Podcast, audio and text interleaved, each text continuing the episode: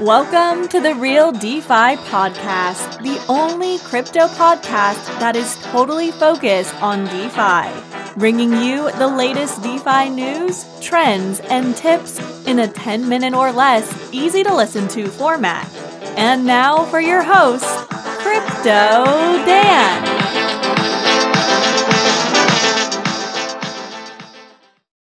Episode 7 All About Ethereum. Alright, DeFi nerds, Ethereum is finally over $1,000, starting to catch up to Bitcoin. So, to celebrate, we're going to dedicate this episode to Ethereum. What is Ether? Is it mined? What is ERC20? How about ERC721? What is gas and how is its price calculated? What is wrapped ether? What are dApps? How about Ethereum 2.0? Keep on listening and find out. Before we get started, we've got a new Telegram group for you. So please join so you can get more information about the podcast, ask questions, make suggestions, anything go. You can join at t.me slash DeFi podcast. That's one word, t.me slash DeFi podcast. And I'm also going to put a link in the show notes. With this in mind, let's hit it. Timestamp Tuesday, January 5th, 5 p.m. USD, and the market is very bullish again.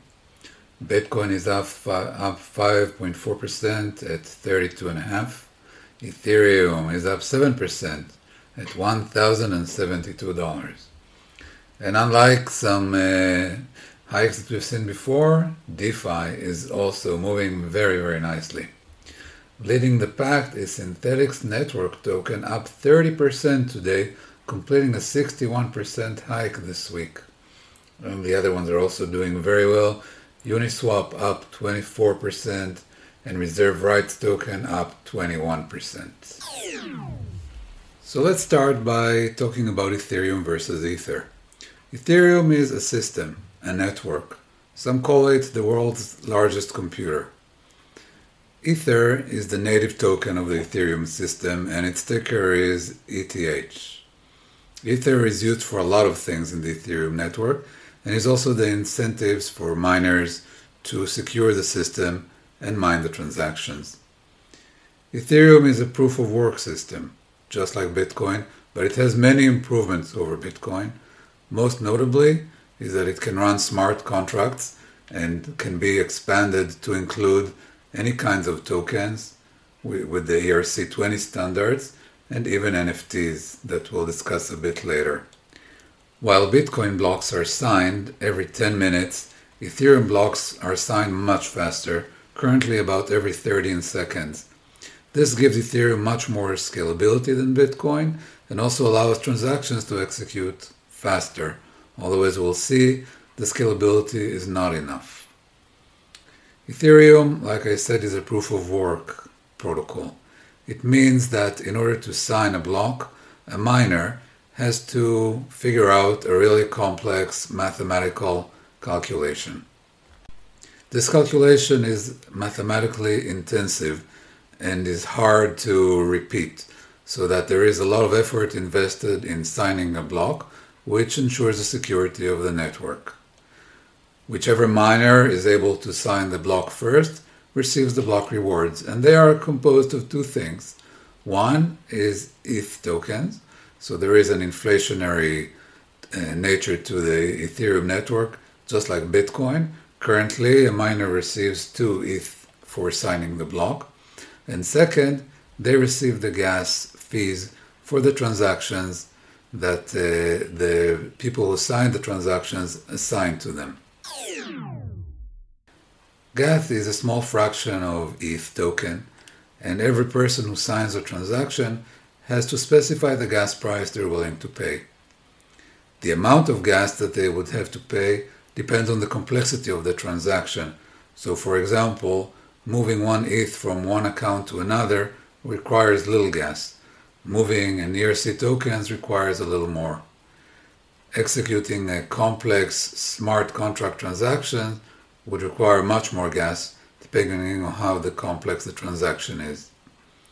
So the miners are rewarded according to how much work they do. What about gas price? Gas price is measured in GWEI, G-W-E-I, which is a nano ether, a really small part of ether.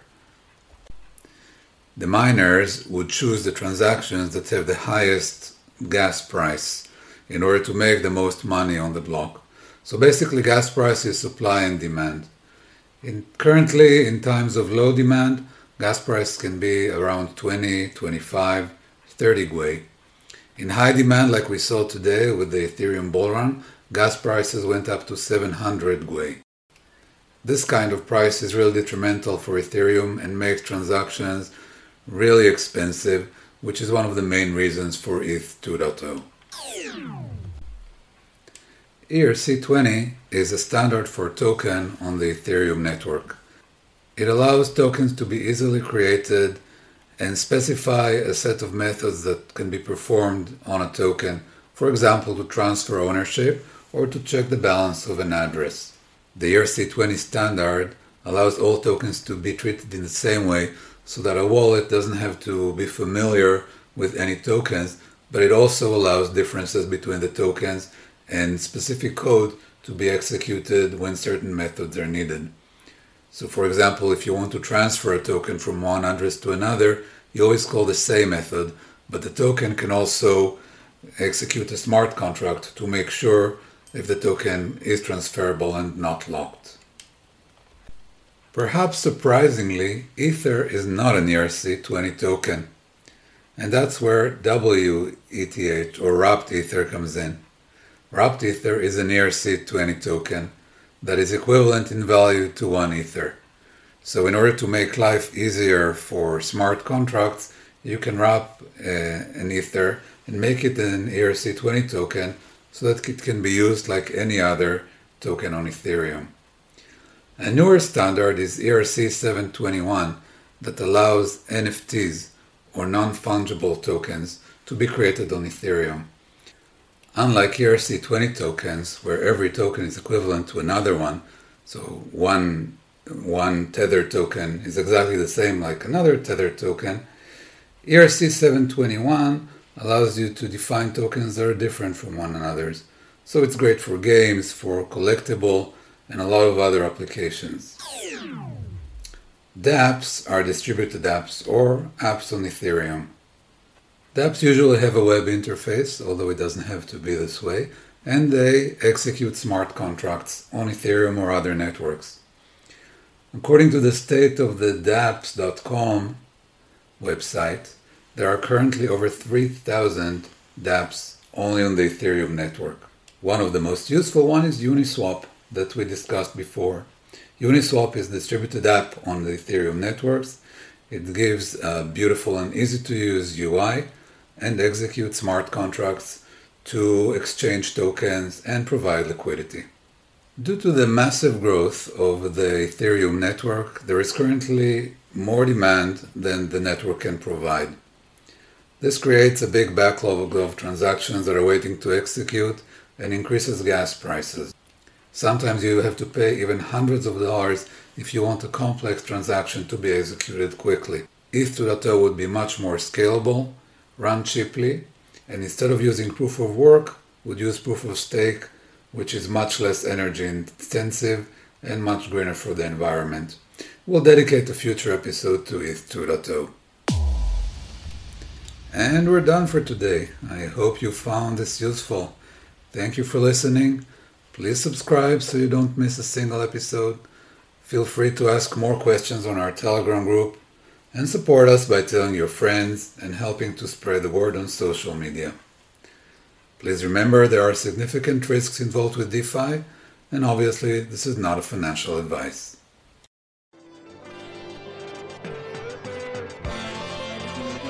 Thank you for listening to the Real DeFi podcast. Please subscribe and visit our show notes for more information.